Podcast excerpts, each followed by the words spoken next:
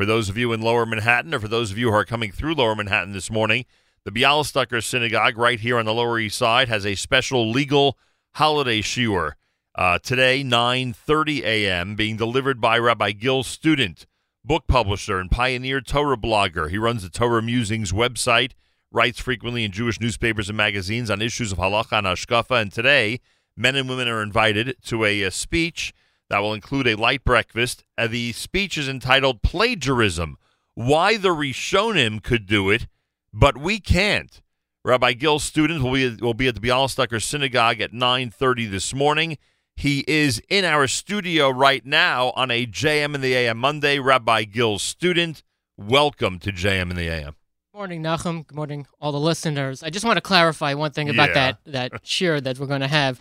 It should be. I try. I chose the, the title very carefully, I'm sure. and that the Rishonim, the assumption is that the Rishonim were not doing anything wrong, chas v'shalom, right. and we want to understand why we see what we call today plagiarism very common in their writing. Why we see them copying from each other, and that's what I want to l- think about uh, with the assumption that they didn't do anything wrong, but doesn't mean we could do it. Doesn't mean if you go to college and you hand in, uh, let's say, so Shulchan Aruch, right? So he very often quotes directly from the Rambam, word for word, but there are no sources in the Shulchan Aruch. He wrote another sefer with the sources of Beis Yosef, but in the Shulchan Aruch, if you just read it, he's quoting other people without giving attribution. If you do that in college, you'll be expelled. I don't recommend it. But the uh, Shulchan Aruch, who could say that he did chas v'shalom, he did anything wrong? But I want to try to understand and uh, why what he did uh, we can't do today. And I think I think we have there there there's changes in technology that have caused that. And by technology, I don't mean the beloved NSN app. The print, Ni- nice reference. Yeah. the, the, and I'm a long, I'm a, I listen every day. Love the app. Thank you. The printing press started in the 1400s, 1500s, and that changed society. Just like Right. the internet is starting to change society now, and I think that had a huge impact on how we understand um, ownership of original material. But but not to take away from your shiur, and we are encouraging people to go across the street to the Bialystoker Synagogue at 9:30 this morning. Uh, because you've said this, it prompts me to ask: uh, Isn't it a much older tradition in our tradition than the printing press to give attribution and to make sure to quote somebody if in fact you are to quote who you are quoting if in fact you're quoting them? Well, a- absolutely. But interestingly enough, if you look in history, uh, the way they did is if you said a chiddush, if you had a new and interesting idea, they were very careful to attribute that to you. But if you just wrote down an explanation, you didn't actually say anything interesting. You were just restating the Gemara in your own words, Mm. and they didn't consider that interest, interesting at all. That wasn't nothing anything new. Could be they had the assumption that everybody reading it knew who originally said it. That could be also right. It wasn't until writing became a profession Right. where the words that you write puts food on your table that the eloquence of your words actually became your own property nobody Right. considered it that before then but i don't want to give away everything Right, come to the course. share Everyone should be there this morning at 9:30 at the Bialystoker Synagogue.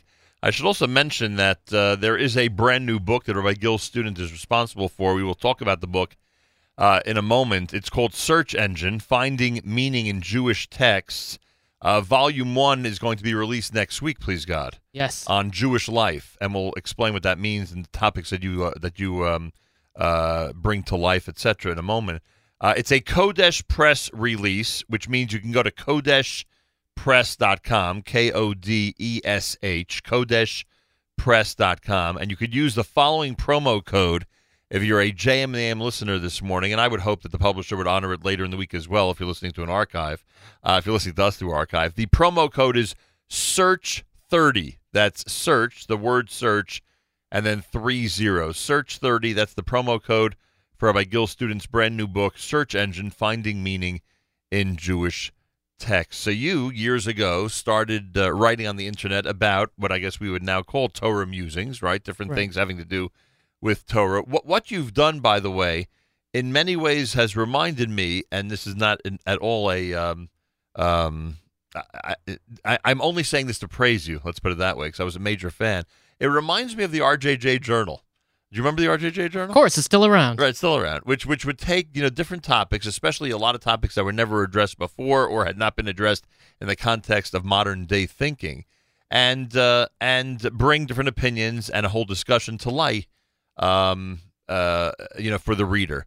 And in many ways, what you've done in terms of taking topics and you know analyzing them and bringing them to the public is is in many ways reminds me of that, which again is a compliment, not nothing else. I appreciate that. I aspire to the quality of the RJJ Journal. Interestingly enough, I was um, in in uh, communication with the former editor, Rabbi Al Cohen. Sure. So he he told me that the authors in the RJJ Journal are not allowed to offer their own opinions unless they're a respected posek. They can quote opinions, but unless you are someone who deserves or is worthy of having an opinion, they don't want to hear it. Only analysis. And that's that's kind of what I try to do on the web. Also, I'm not someone who should be giving my own opinion on halachic matters. I just try to explain what other people greater than I have said. I, I consider myself more of a popularizer, simplifying things and putting them in my own format. Interesting. Uh, your book is called Search Engine, and you noted to me um, when you sent me the first few pages of the uh, of the manuscript that I would find the introduction interesting, and the intro and, and to me one of the main topics, and we see this with even with very very current events in the Jewish world, we see this in my opinion. One of the main topics and one of the main themes of 2017 Judaism is balance is trying to remain on an even keel. I'm trying to be uh, uh, to be um, you know in moderation and not necessarily to the extreme. Would you say that that that that in, that in your introduction to this book you touch on that? I, I think so. I think it's it's necessary. Otherwise, we would drown in the, the the notifications on our phones with the tweets and the Facebooks and the emails and the text messages and the WhatsApp. The WhatsApp just drowns us. you know, you have to you have to turn off some of those notifications. Otherwise, you can't function. And it it, it, affects you on Shabbos also. We think, oh, we turn off our technology Right. on Shabbos. But if you ne- if you never read to the end of an email because you're just too distracted on Shabbos, how are you going to read to the end of a Dvar Torah? It's, it's you don't have the patience. Yeah, you make the point that there's a uh, a technological boom or an era that we're going through now that is a revolutionary one, and in many ways a positive one. But for the reasons you just mentioned, in some ways it's a negative. Well, it depends. Uh, it's hard to say positive or negative. It's a change. Okay. And um, personally, I, I'm a believer, and I try to do this myself, uh, to try to train myself to read long things, just every once in a while, because so you don't lose that muscle ability. Right. Uh, but realistically, I don't do that too often, and I don't think most people do that too often. And what I try to do is to write for people with a shorter attention span. And sometimes I'm better at that than others. So for Right. so short, and you know, you know who I learned this from? Hmm. He figured this out 30 years ago. Rav Hershel Schachter. If you look at his Hebrew articles, everything is divided into small sections, so it's easy to read. I mean, he's still very out there, very Right. technical and, and very very uh, complex. But he has small sections, and I try to do that also, so that you could feel some accomplishment. And instead of saying, "Oh, I have another 20 pages to the chapter," I have one more page, and then I finish it, and then you can maybe close it and come back some later. And, and many people in the world of publishing, including the editors of the New York Times Sunday Magazine, they've all learned this lesson, and their articles are much shorter than they used to be for the very reason you're pointing out. I mean, you, It's- got to meet people where they are, so to speak, and this is where people are at this point. It, it is, it, and and you know, I'm sure at some point people were complaining, um, or they actually were when the Shulchan Aruch was published. Right. They were complaining, well, this is ridiculous. You have to learn the Gemara. Why would you just give feed someone the halacha in a short, condensed form? But now we accept it as a given, and that's normal. Right. And uh, as things change, we have to adjust to the new normal. And I'm not saying we should change the content at all. It's just a matter of format. Well, Rabbi Gil Student is here, and it's interesting. I mentioned balance, and you go straight to the uh, 2017 attitude toward technology, which, as you just pointed out, does require some balance, some moderation, and some awareness by the user of you know just how much they're being inundated with. But when I meant balance in your introduction, I was speaking more about halacha and hashkafa. I was speaking more about how it, it seems to me, uh, and to others, I think there are others who are of the same opinion, that we are paying so much attention to halacha again, to an extent, rightfully so. Obviously, it's what guides us 100% of our lives. We pay so much attention to halacha and the minutia of halacha, and the detailed explanation of what we are doing and why, and uh, attention to the smallest of detail. That very often, in my opinion, and others, we will lose track of the overall hashkafa, of the big picture, so to speak. And that, to me, which I thought you uh, you were uh, addressing in your introduction to this book, uh, that to me is disturbing and really uh, stifles the collective growth of the Jewish world in our generation. It's it's interesting. I, I I did not expect you to go in that direction, but sometimes you'll hear a shiur and never hear the word God or Hashem, Correct. and it just it, it boggles the mind because that's what it's all about. And what I try to do uh, is to always enter, you know, bring Hashem into the picture. And and and why are we doing this? I, I wrote an I wrote an article for the web a few years ago, just why we do mitzvos, going through the different opinions in the Rishonim. This is what the Rambam, the Ramban, this is what it's all about. Right. And and, And those two, the Rambam and the Ramban, like that's primary what they were discussing all the time. and the feedback was overwhelming. People saying, "Why didn't I learn this in yeshiva?" And I said, "I don't know." When Soloveitchik, when they started the kollel in YU, Right. he wanted it to be mandatory. It never actually became this way. He wanted it to be mandatory that in the kollel you have to review all the Rambans on the parsha, because this is what the Ramban on the parsha is all about. And I encourage everybody learn the Ramban. There's so much there. You have to skip some of the Kabbalah stuff. We all Right. skip it. That's fine. But there's so much there just asking basic questions. Why does Hashem test us? Right. And not just Hashkafa, but if you go through Ramban, you'll also have a much greater appreciation for Eretz Israel and mitzvot that are, you know, that are, I think, according to Ramban, essentially uh, to be done in Eretz Israel, right? The reason we do them in Chutz Laretz is, is, you know, is another discussion, but primarily they're supposed to be done in Israel. And, um, and on top of that, as you just mentioned, you get a much greater appreciation for how halacha and hashkafa, you know, work together. I mean, I'll give you an example, and you'll tell me, you know, if I'm if I'm on the same track as you are or not. When when I go to a rabbi and I say to them, "What was your um, Shabbos Hagadol drasha this week?" You know, the week uh, in, in April, right, or in March. What was your Shabbos Hagadol drasha? And they'll say to me, "Well, we discussed the you know the implications of uh, you know should you be using charoses." Uh, on the maror, not on the maror, you should be eating. You know that. that, that and, and by the way, th- these are real topics that people do discuss in the Shabbos Hagadol drasha, and the you know measurements. Measurements a very big one. Wine and maror, etc., cetera, et cetera. And I bemoan and I say to the, and I will then answer the rabbis, or when they see that I, you know, that I let out a sigh, they'll say, "What's wrong?" And I said, "I, I wish your Shabbos Hagadol drasha. It is, after all, erev Pesach, the Chag Hageula. I wish it dealt a little bit more with Jewish nationalism. I wish it dealt a little bit more with the primary objective of the Jewish people, not to in any way, and I hope people understand that I really mean this, not to in any way minimize how much wine you need for kiddush. Believe me, I I'm also makpid on you know on having a a, coast a coast that's large enough. But at some point, I would love a rabbi who now has this audience of hundreds of people at a Shabbos Hagadol drasha, which, by the way, a lot of people go to normally don't go to any drushas the whole year. I, w- I wish they would use the opportunity to speak about Jewish nationalism, about Israel, about what we what we now have, about the Jerusalem issue, which is, you know, for those of us who care, is a primary topic, and unfortunately, you know, I think we're in the minority. So when when you talk about balance or when you mention balance, that's what that's what comes to me.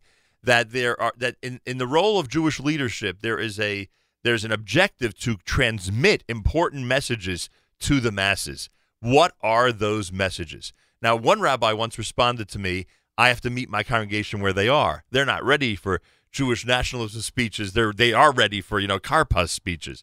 And I'm like, no, but that's but that's your role. As a leader, that's your role to to bring them there and to introduce these topics and explain why they're so important.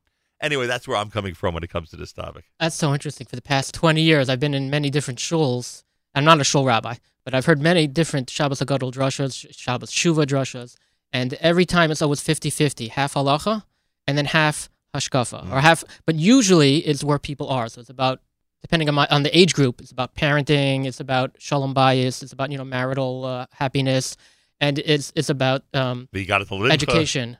Education. Yeah. We got to. Yeah. and and those are all important and that's where people Sure. I, i've never heard anything about uh, esoteric ideas like nationalism but it's very important uh, all mean, the time It is the it's the holiday that that birthed the Jewish nation. but i have heard drushas about belief in hashem Right. uh, basic concepts of belief even belief in torah sinai these are all important things for a rabbi to address it's very difficult for a rabbi to address sometimes but these are things that should be coming up in our religious conversation you know we, we graduated from school but our education never ends Right. i'm a student for life you know Understood. There are some people who who um there are some people who cynically call what we have today bubblegum Judaism, where the most important question for people is which bubblegum is kosher, and I understand where they're coming from, that frustration.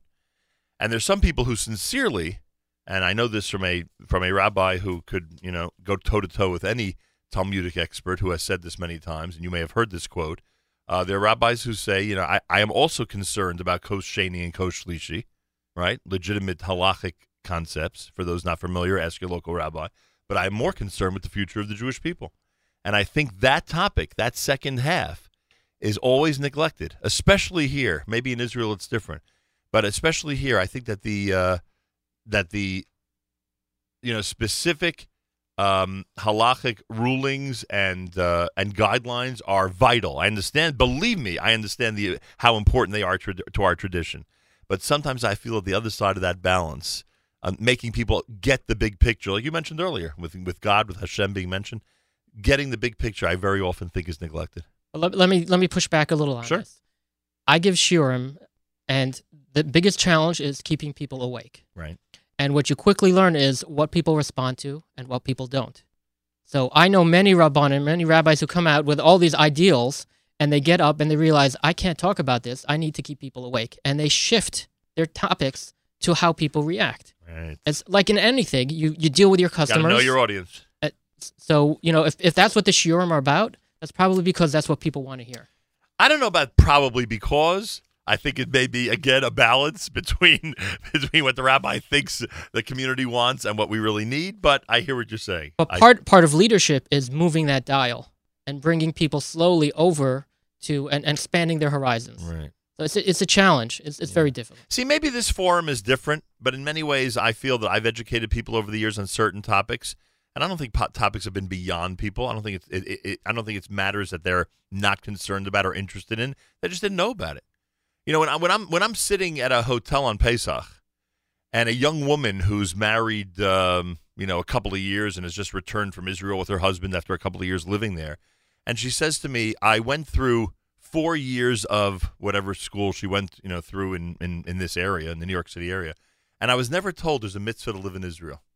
When when when when that is the message that she communicates to me, and again, it could be an extreme, an exception, etc. But th- that that's troubling to me.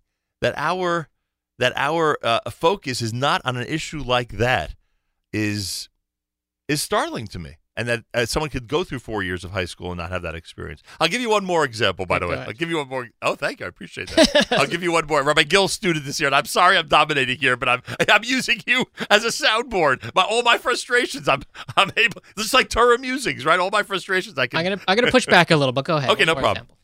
Um, if, we're speaking about Jewish nationalism, you know, and if you're a listener of, of this show, which you've indicated you are, you know my feelings about Aliyah, and even if, if we are not moving to Israel, myself included, to at least keep it in a, in a very prominent position, you know, on our list of priorities. So there was a school that I was involved with that had a program. You know, one Thursday night they open up some type of program where they invite rabbis, etc. And the topic was: Is Yishuv Eretz Yisrael, is living in Israel, a mitzvah or not? That was the topic. So I, of course, was infuriated that this would even be proposed as a topic. And they said to me, "Why are you so? Why are you so angry?" I said, "Would you go? Would you? Would you open up your school's yeshiva high school to a topic of is Shmiras Shabbos a mitzvah or not? Would you ever do that?" I, I said, "For me and the background I come from, it is no question." That uh, Yishuv Eretz Israel and living in Israel is a mitzvah. No question at all. Would would you would you ever dare um, you know, open up the possibility to your students that Shabbos is not a mitzvah, you know, or one that you have to be concerned about, or kashrus is something you shouldn't be concerned about. How could we even? How could we in this forum? I'm not saying it's not a legitimate, um, you know, a philosophical or halachic discussion, but in a school environment, how is it that we could possibly introduce a topic like this to our students, where we're throwing some doubt into their minds about whether, in fact, uh, if Israel is so central to our existence and to our future, certainly. That, it's even a question. You I- wanted to respond. So first, I'll reframe what you just said. It, you don't have the afterword to my book, but I actually discussed this a little bit, and that it doesn't matter whether Yishuv Eretz Yisrael is a mitzvah or not. We know that's Hashem's will. Right. It's the prophecies in the Bible. That's what the Bible is all about. So who cares if it's a technical mitzvah or not? We want to do what Hashem wants for us in the world, and that is to move to Israel and to settle the land and to develop a Jewish country there. We know that. That's in the Bible. Just open it up. It's Tanakh. So if we're quibbling about whether it's a mitzvah, whether it's an obligation or it's just a kiyum mitzvah, Right. you know, okay, that's interesting, but you got to somewhere stick in there that that's what Hashem wants from us. So don't get you don't always have to be so detailed. Our goal is to do what Hashem wants from us. Right. And I think that ties into the whole balance thing that we've been talking Mhm. about. But I just want to push back a little in that Sure. I'm not a high school teacher. You're not a high school teacher. What people think they were taught in high school is very often not what they were taught. Mm. It's their impressions after four years of not paying attention. So what they remember from high school is not necessarily what the teachers actually taught. If you would t- ask a kid every day when they come home from school, what did you learn? And then two years after high school, ask them what they learned, they'll say, well, nobody ever taught me that. And, and but they did. They just don't remember it. I barely remember what I learned in high school. Uh, uh, Some some smart person I remember who said, uh, a smart aleck person said, education is what remains after you forget everything you've learned. and that's what high school is about building character, building this desire to do Hashem's will. Right. And I see educators struggling with that and doing many, many ways a very good job. I have so much gratitude to the teachers who taught my kids and helped build into them this Jewish attitude. It's great. Oh, I as well. They they they have a tremendous love of, of Torah learning and Judaism. Uh, And- no and- question that have gratitude to their teachers. And my kids get a lot of hashkafa, a lot Right. of musar. People sometimes tune out musar, but if you listen to the musar, that is hashkafa. That is people trying to tell you what Hashem wants from you in this world. It doesn't work for everybody. It works for some people, uh, but that is part of this education in the general attitudes of what of Judaism and this tradition that we have and the beautiful life that we're supposed to live. Rabbi Gil Student is here. I I want to speak to you for a minute about change in the Jewish world. Um, sometimes change is um, is is completely unwelcome, especially by specific groups in our community. Uh, whether it be a change in in um, uh, education for females in our tradition, uh, you point out a very interesting change that I've always known but never really thought about in the way we conduct weddings. Right. right? Wedding ceremonies are very different. Uh, I wonder what if the if, if when the wedding ceremony became as different as it used to be compared to what it used to be, and you could describe that in a minute. I'm wondering if there was a lot of pushback, if there was a lot of controversy, because after all, I see now when you try to implement something, you know, uh, whatever it is. I mean, there's so many things that you know people try to implement in different parts of our community, try to um, uh, try to uh, uh, bring you know to ceremonies and to different events in our lives. I wonder if there was a lot of pushback when all of a sudden the entire wedding procedure, from quote unquote engagement through uh, through the entire um, uh, sanctification of the marriage, you know, all happened in one fell swoop under the chuppah. What can you tell us about that? It's it's fascinating because if you learn the Mish- Mishnah, you see that engagement generally took about a year. Right. and, and, and not really engagement, but the first step of the of the of the wedding when you give the ring and say "Hare at mekudeshli," that's the first stage of the wedding, and then they'd have months up to a year to prepare for the feast. And during that time, the the husband and wife didn't live together, and then you had the final stage of the wedding, the nisuin, which is when they actually lived together, and then you had the sheva brachos after that. Right. And nowadays we have it all within half an hour. Everything Right. happens on stage. It's all at one time. In those days, it was a year apart. So how did this change? So I said about. I, I just started wondering. So I started looking around, and I saw that it was a historical development, and it was led by people like Rashi. We actually have chuvas from Rashi, where he was at a wedding, and he directed them exactly how to do it, so that you could have uh, the the kiddushin and then the nisuin all at one time. And he seems to say, interestingly enough, and I think this is a lot about how Jewish tradition changes a little bit. It was driven by financial considerations. Mm. You have to throw a party for the first part. You have to throw a party for the second part. That's expensive. Not everyone can afford it. Right. You put it all together, it's one party, much more affordable. Right. Practical. It's and you know when it when it comes to the pocketbook or the wallet, so people are more amenable to change. Right. Consumer driven. Yes. And yes, they are much more amenable to change. That's true. Uh, and by the way, what's funny as you describe this is in many ways we are now heading back to the way it used to be. Because now, on the night or the week of the engagement, there will be a major party that they have to pay for, right? Right. And then a year later, or whatever the number of months later, there will be the actual wedding, which, of course, you know, is is mostly unaffordable to, to most. well, that's see, we live in one of the wealthiest societies in history, Right. and we're able to do that. But for hundreds of years, we lived impoverished lives, and we weren't. right. So it's, it should be, you know, to some degree, we should be celebrating that we're returning back to, to some degree, to the way Judaism used to be uh, experienced. Right. Uh, some might also claim, and I did not read this part of your book about Jewish education, but some might also claim that some of the changes in Jewish education, whether it be secular education being introduced into yeshiva, whether it be uh, fe- education for females in our community, also was driven um, by financial considerations, right? Aren't there? Very much so. You know, we, we, we all have to work, and nowadays even females, generally speaking, have to work. Right. Um, but you can't get that training to work without a corresponding level, same level of sophistication in Torah. So it used to be, you know, maybe 12 years old, a boy was sent out to apprentice with a, you know, to a, a shoemaker. Uh, that doesn't happen anymore. Now you go on to high school and very often to college, and you to- so the Torah education in those days, you were lucky if you knew how to learn Mishnah. Very few people knew how to learn Gemara. Yeshivas were for the elite, but nowadays, so many people go into college, you need to have a corresponding yeshiva education, and and that that enriches everybody in many ways, but it, it introduces new challenges as well. And we're, we've been struggling with that for 100 years, 200 years, Right. and we continue to struggle with it. And as that pendulum continues to move, it's also going to be because of financial considerations. We may see less of a percentage of young men in yeshiva, for instance, you know, post high school, post college age, um, because we see that again, you know, they, they got to get into the workforce in order to support their families. The jury isn't out on that yet. Right. Right, now, kolos are still expanding. Right. Post high school yeshivas are growing, and Baruch Hashem, you see a lot of boys. Uh, you know, I have boys of that age. Right. They're taking college slowly, while they stay in yeshiva. But Have that- you ever addressed the topic of whether kollel is a Jewish concept or not? I I did. I don't remember if it's in this book or There, not. there are some elderly people in our community who like to point out that it's an that it's a, it's as un-Jewish a concept as as you can come up with. I, I would take issue with that. We know all the way back in the times of the Rishonim there were kolos, but it was for the elite. Right. It was for the people who were going to be rabbis and serving the community. Nowadays it's expanded a lot, but really, certainly in America, people people are in kollel for two years, maybe a little more. Uh, People who are in kollel for ten years or more very rare in America. That they go out whether they become rabbis, they they become teachers, they become real estate brokers. Uh, it's very rare to see people in kollel for for more than a short period of time. And and if that's what they're doing, how they're starting their marriage by learning Torah, you know, I say more power to them. If they could do it, great. But you know, eventually we, we need a society of workers, and we need a society who can sustain our community. And from what I see, the Kolo community is also growing that way, at least in America. Interesting. Um, Rabbi Gil Student is here on the topic of consumer driven.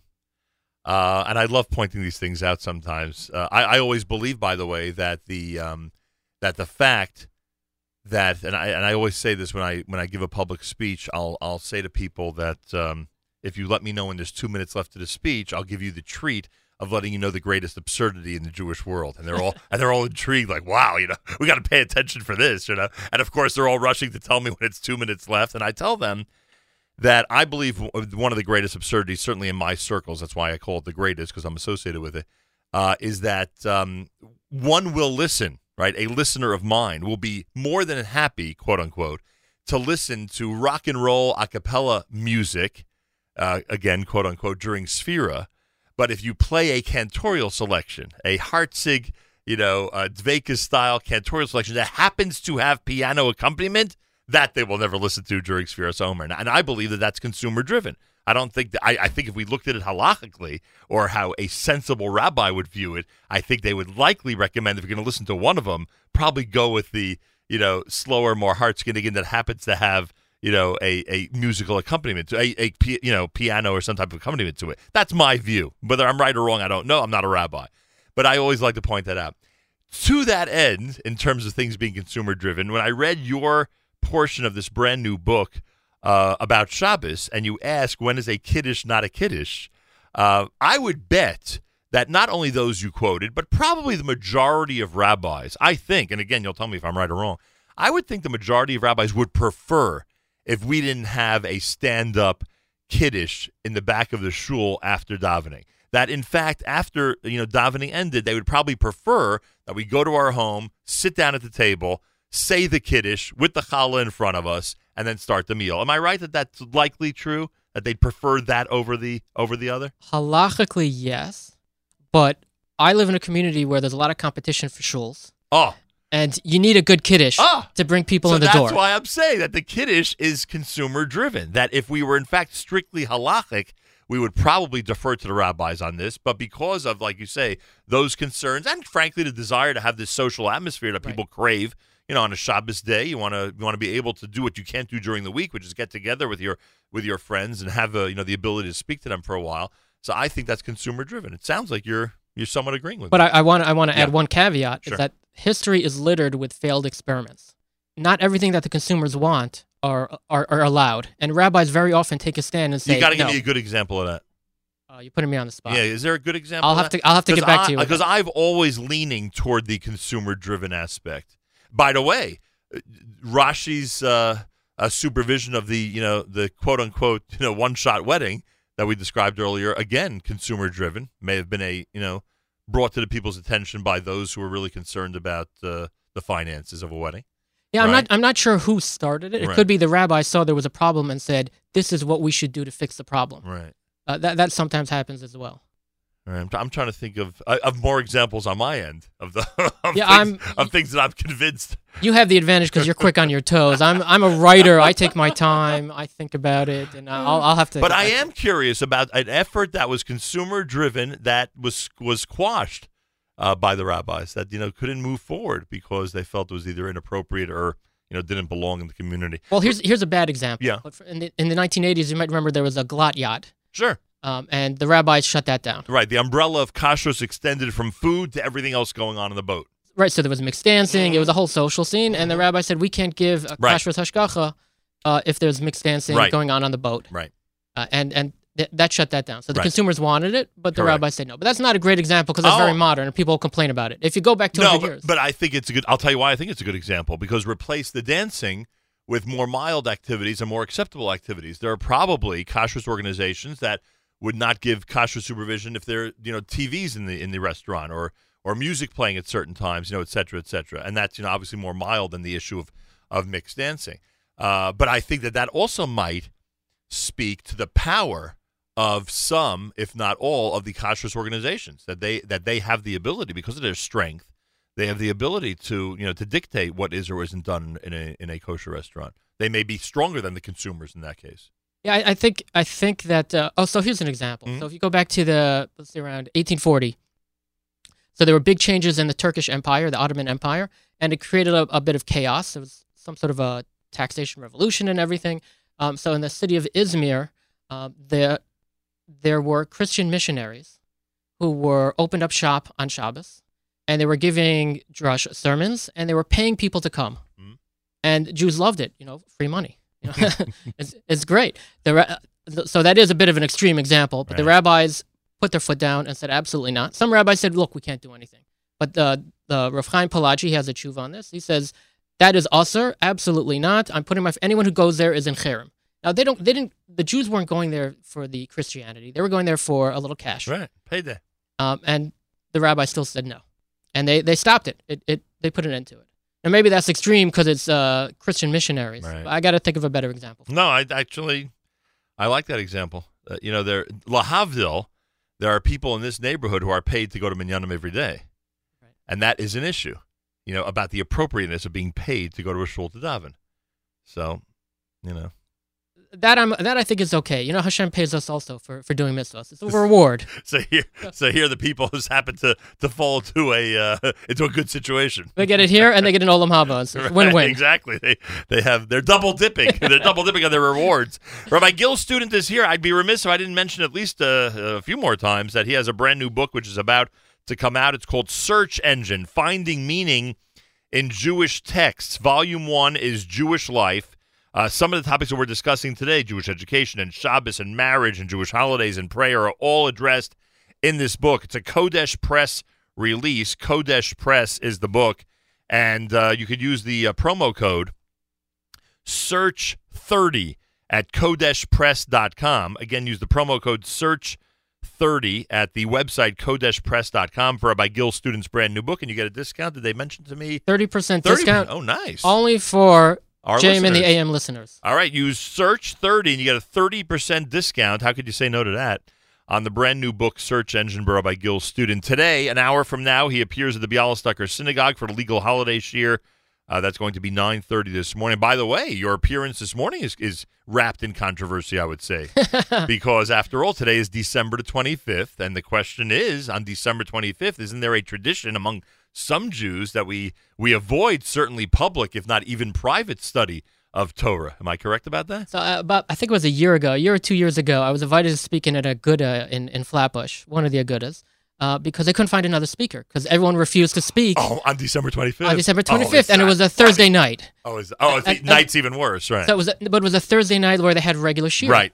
And I said, "Well, you can't stop a regular shiur. I'll go." And then so I, the first half was just me defending my speaking.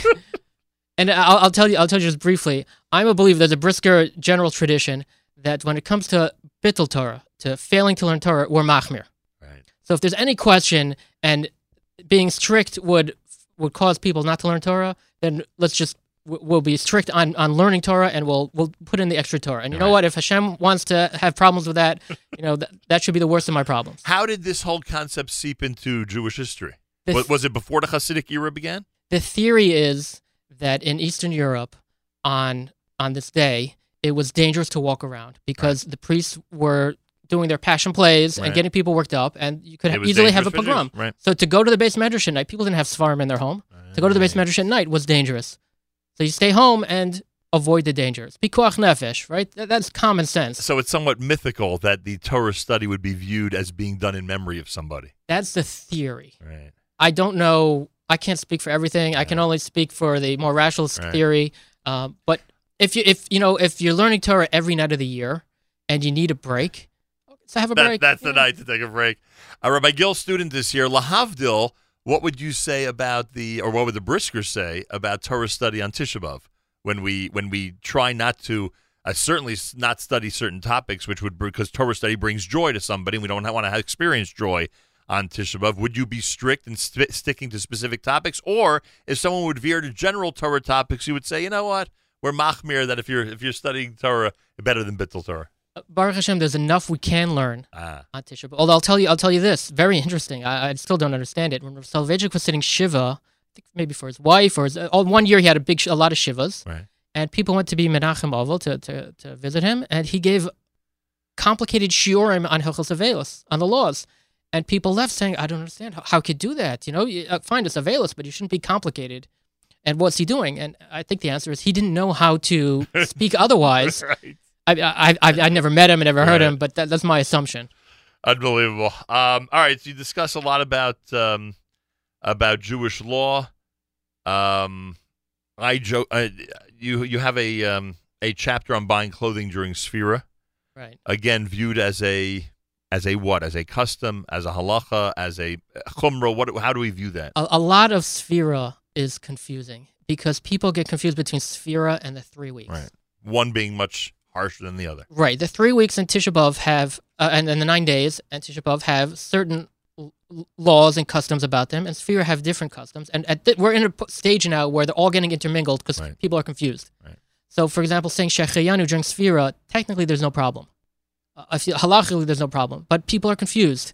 And so once people are confused, and th- then they start being strict, so that maybe that becomes the minhag. So you, you see some poskim say you should be strict, others saying this is nonsense, and other people trying to find some sort of a compromise. You don't want to be doing, in general, you don't want to be doing something strange. You don't, you know, I have certain um, ha- piskei halacha, certain halachic uh, uh, rulings that I received that are very different than from what everyone in my neighborhood does. hmm So I hide them. I don't want anyone to think that I'm doing something strange. And so even even something like buying new clothes, if people think that's strange and it's against halacha, you shouldn't be doing something that makes people think you're doing something wrong. Right. So it's it's a complicated and, uh, and and let me tell you, listening to recorded music, Right. it's not so simple that you're not allowed to do that during Sefira. Correct. But somehow that developed. So when I was younger, I, I, I would argue maybe even during the three weeks, but that's another discussion, right? when I was younger, I used to listen to eh, when I was first married. I had little kids. We used to play music throughout the the Sefira and the three weeks. In a private environment, right? Yeah, but as we got older and my kids started going to school, so I decided we should act more like the people around us. And so we became more normal, quote unquote. right. More abnormally normal. and that's how minhagim develop over time. All right. That is as minhag does. That's what I tell people. All right. If that's a minhag, so do it. You know, right, but sometimes, okay, how do I put this? I, I'm not. I don't have your job. Your job is much harder. but sometimes it seems that at, that more and more of these minhagim, as you describe them, I don't know if that's the appropriate word, but that's the word you used, um, uh, restrict members of the community more and more and more. And I don't know if that is healthy. I don't know if it is a healthy development. I'll give you an example, and I don't know if you've ever addressed this issue. Um, there has in this past, I would say, generation or two, there has been an effort to encourage people not to repeat words during tefillah. Right. Okay. Now, I would argue that some of the most, and, and I would hope that God would view it this way as well, that some of the most beautiful liturgy that we have has only been enhanced by the repetition of words. Now, I will also concede to you or whoever would be on the other side that there has to be, if one is familiar with halacha, certain guidelines about the repetition of words. For instance, I would never repeat a word in the Kaddish because we know Kaddish has a certain number of words. It's supposed to be treated a certain way. I would never repeat a word in Hallel. We know that it has a first and last bracha and that everything, and we're careful not to speak in the middle of Hallel. So why would I want to, you know, add words or play around with that? But when we're taking out the Torah and we have these beautiful songs, liturgical songs that again, in my opinion, even with Shem Hashem in those phrases, in my opinion, only enhances, makes more beautiful, and and and creates a a more you know a more positive shul experience for the congregation. I don't know why we have gone ahead and uh, restricted the repetition of words in those circumstances. So well, I, I would argue, by the way, that it's just because it's got to be across the board for the reasons you just said that people are, you know, uncomfortable or unfamiliar, and therefore we just make an ironclad rule, and you know, and Nachum Segal's unhappy the rest of his life. But, but well, Nachum, you also have to realize there's a generational shift going on, and the old style cantorial singing isn't does not is not attractive to the younger generation, and they have to find tunes that are still traditional and still faithful to the liturgy, uh, but that still represents the music that you're playing all the time. And it's, it's a challenge because a lot of these tunes are horrible and are completely wrong. Right and and but we need a great chazan to modernize chazanos and to bring it to the tunes that are and you know maybe Simcha Leiner's a guy I don't know um, we have a lot of really talented chazanim and singers who need to merge those two so that the next generation my generation we enjoy chazanos, but sometimes we roll our eyes when it goes too long. Yeah, but the next I'm, generation they don't know what chazanos is. Right, but I'm not. At, I'm not at issue with uh, if if one wanted to restrict a chazan from repeating words in Shemona Esrei, for instance, or in Kedusha, I get it. I get the the you know I, I, I understand something about halacha, and I get that. But when we have um, when we have certain parts of davening, whether it be Kabbalah Shabbos, whether it be what I described taking out the Torah, you know, areas where it, it only enhances it. But again, I think there's been this this attitude that it, it's all or nothing. There's been this attitude that you know there's there's there's there's no balance as we bring this conversation full circle. There's no in between. There's no desire to know what you can do and can't do. Let's just restrict as much as possible. Okay, Nachum, can I blow your mind for a minute? Please. Please don't get angry. oh no. There's a tshuva from Azriel Hildesheimer, I think from the 1870s, when he he at that time he was basically the biggest posek or one of the biggest poskim in Germany. He had moved from Hungary to Germany. He, he was in Berlin. He started his yeshiva. He was considered the biggest posek there. And they asked him about choirs in shuls. Oh, good question. And he said, he said, first of all, I'm not going to say it's usser. I don't think there's anything usser about it. But I, I will not go into a shul with a choir, number one. But they, he, he was asked this shiloh from one of his students who was a rabbi in a community. He said, we don't want to have a choir. Instead, we'll have everybody sing. And he said, whoever heard of such a thing? That's crazy. Absolutely not. Do not let people sing in shul. That's not what Shul's about. The Chazan sings, period. But over the years, it's become very common. Right. And especially with the Young Israel development in the early 1910s, right. communal singing. They brought that to bring people to Shul. It was right. a change. Correct. And if people are changing back to the way it was before the 1870s, I'm not going to complain. It's just normal shifts, generational shifts. If that's what people, if that's what will bring people to Shul, when my kids go to my parents' Shul and there's singing, their eyes roll and they just they just start twitching. When can I get out of here? Because they don't want that. And you know what? I can deal with it because I grew up that way. I don't like it. So I'm just pining for the good old days, huh? It's a generational thing. And, you know, you and I are becoming dinosaurs. All right.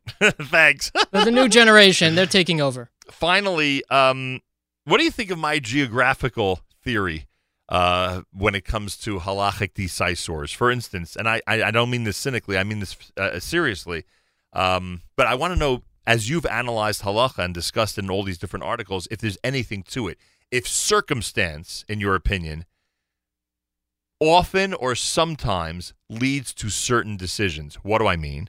I sometimes, again, not cynically, point out because there's a big argument, argument. There's a big discussion on sukkahs. Should I ever drink water out of the sukkah? Can I eat out of the sukkah? You know, what what are the guidelines in terms of what you can do out of it? So when it's raining, what can I do, et cetera, et cetera. So there's certain people who, even when it's raining, they won't say leisha sukkah, but even when it's raining, will only eat inside the sukkah. You know that you know that, right? I know what the Gemara says about that, but yep, go ahead. Good.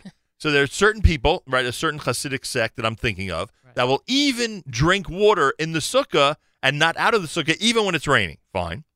And then there are certain people who, if they are on a subway, right, and there's a slice of pizza on their lap, and it happens to be sukkahs, because there is no sukkah in the New York City subway system, they and they're hungry and they like to eat something, they'll make a bracha and eat because there's no sukkah there, and they'll make a bracha and eat. I off and and and again, and those people, you know, the ones who would do that are of the opinion that you know if there's a sukkah available, obviously I'm going to go and eat in the sukkah. If there's none available, and I need, I need a snack, or I want to eat something, I'm going to eat it. And I always joke, again, only half jokingly, I always joke that the decisor, the posek, who paskins the first way, had a sukkah one foot from his house. The decisor who paskins the second way had to travel, you know, half a mile to get to the nearest sukkah. Uh, is there anything to that? Has circ- does circumstance lend itself to these halachic discussion? I, I strongly disagree with that. I'll give Really? I'll, this specific case. When I first got married, Right. I used to daven on the shul of Rav Feivel Cohen.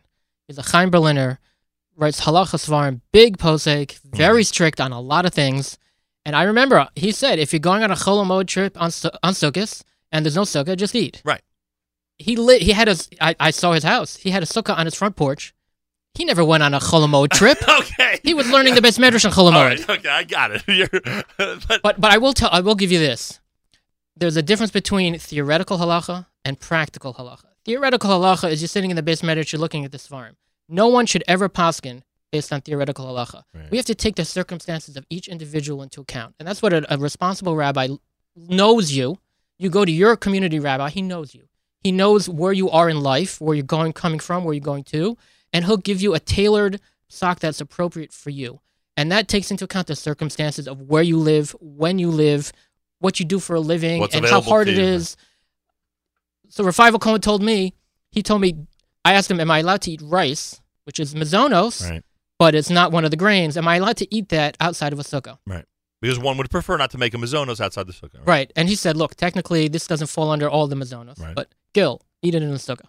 Right. Because he knew me. I was learning in Right. Kollel at the Right. time, and he said, this is what's right for you. Right. Got it. So it, it's so I, I, I, circumstances are important, but I don't think the post individual biases really should take take much of a, a role. Rabbi Gil Student, the book is called Search Engine Finding Meaning in Jewish Texts. Volume 1 is about Jewish life with a lot of the topics we discussed today. I don't think eating the sukkah is one of them, but right, we don't have that in the book, right? No, no. I brought that one up. Uh, uh, information, uh, you can go to the website kodeshpress.com and remember, use the promo code SEARCH30 for a 30% discount. Use the promo code SEARCH30 for a 30% discount on uh, Search Engine, the brand new book by Gil Student. Uh, that's at kodeshpress.com, kodeshpress.com. And again, in a, about a half hour from now, Rabbi Student will be at the Bialystoker Synagogue on the topic of plagiarism. Uh, that's right here on the Lower East Side of Manhattan. Everybody's invited. They are serving a light breakfast, so enjoy that. And I guess we need to ask Mechila from the audience for those who would prefer that we didn't have Torah study on the air on December 25th. I guess we have to ask for forgiveness, Rabbi Student. Am I right? I'm sure they have CDs they could play after this program is done. they'll put on their CDs and they'll they'll play chess. right. or any of the other December 25th customs that have developed in Jewish life over the centuries. Chess is mild compared to some of them, you know. I won't go there.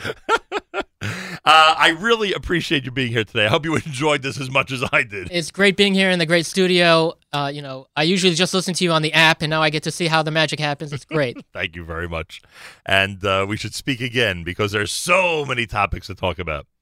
Amir Hashem, I have to get back to you anyway on one of our topics. I appreciate that. Didn't even discuss the beginnings of TorahMusings.com. It's .com or .org? Dot com. TorahMusings.com. Next time we'll talk about how that all started and how Rabbi Gil Student became such a force on the internet. Again, it's TorahMusings.com, TorahMusings.com, uh, KodeshPress.com with the 30% discount. How do you get the 30% discount on the brand new book by Rabbi Gil Student? You put the promo code SEARCH30 in the promo code area, SEARCH30 at KodeshPress.com. My thanks are by Gil Student, nine minutes before 9 o'clock on this Monday, December the 25th at JM in the AM.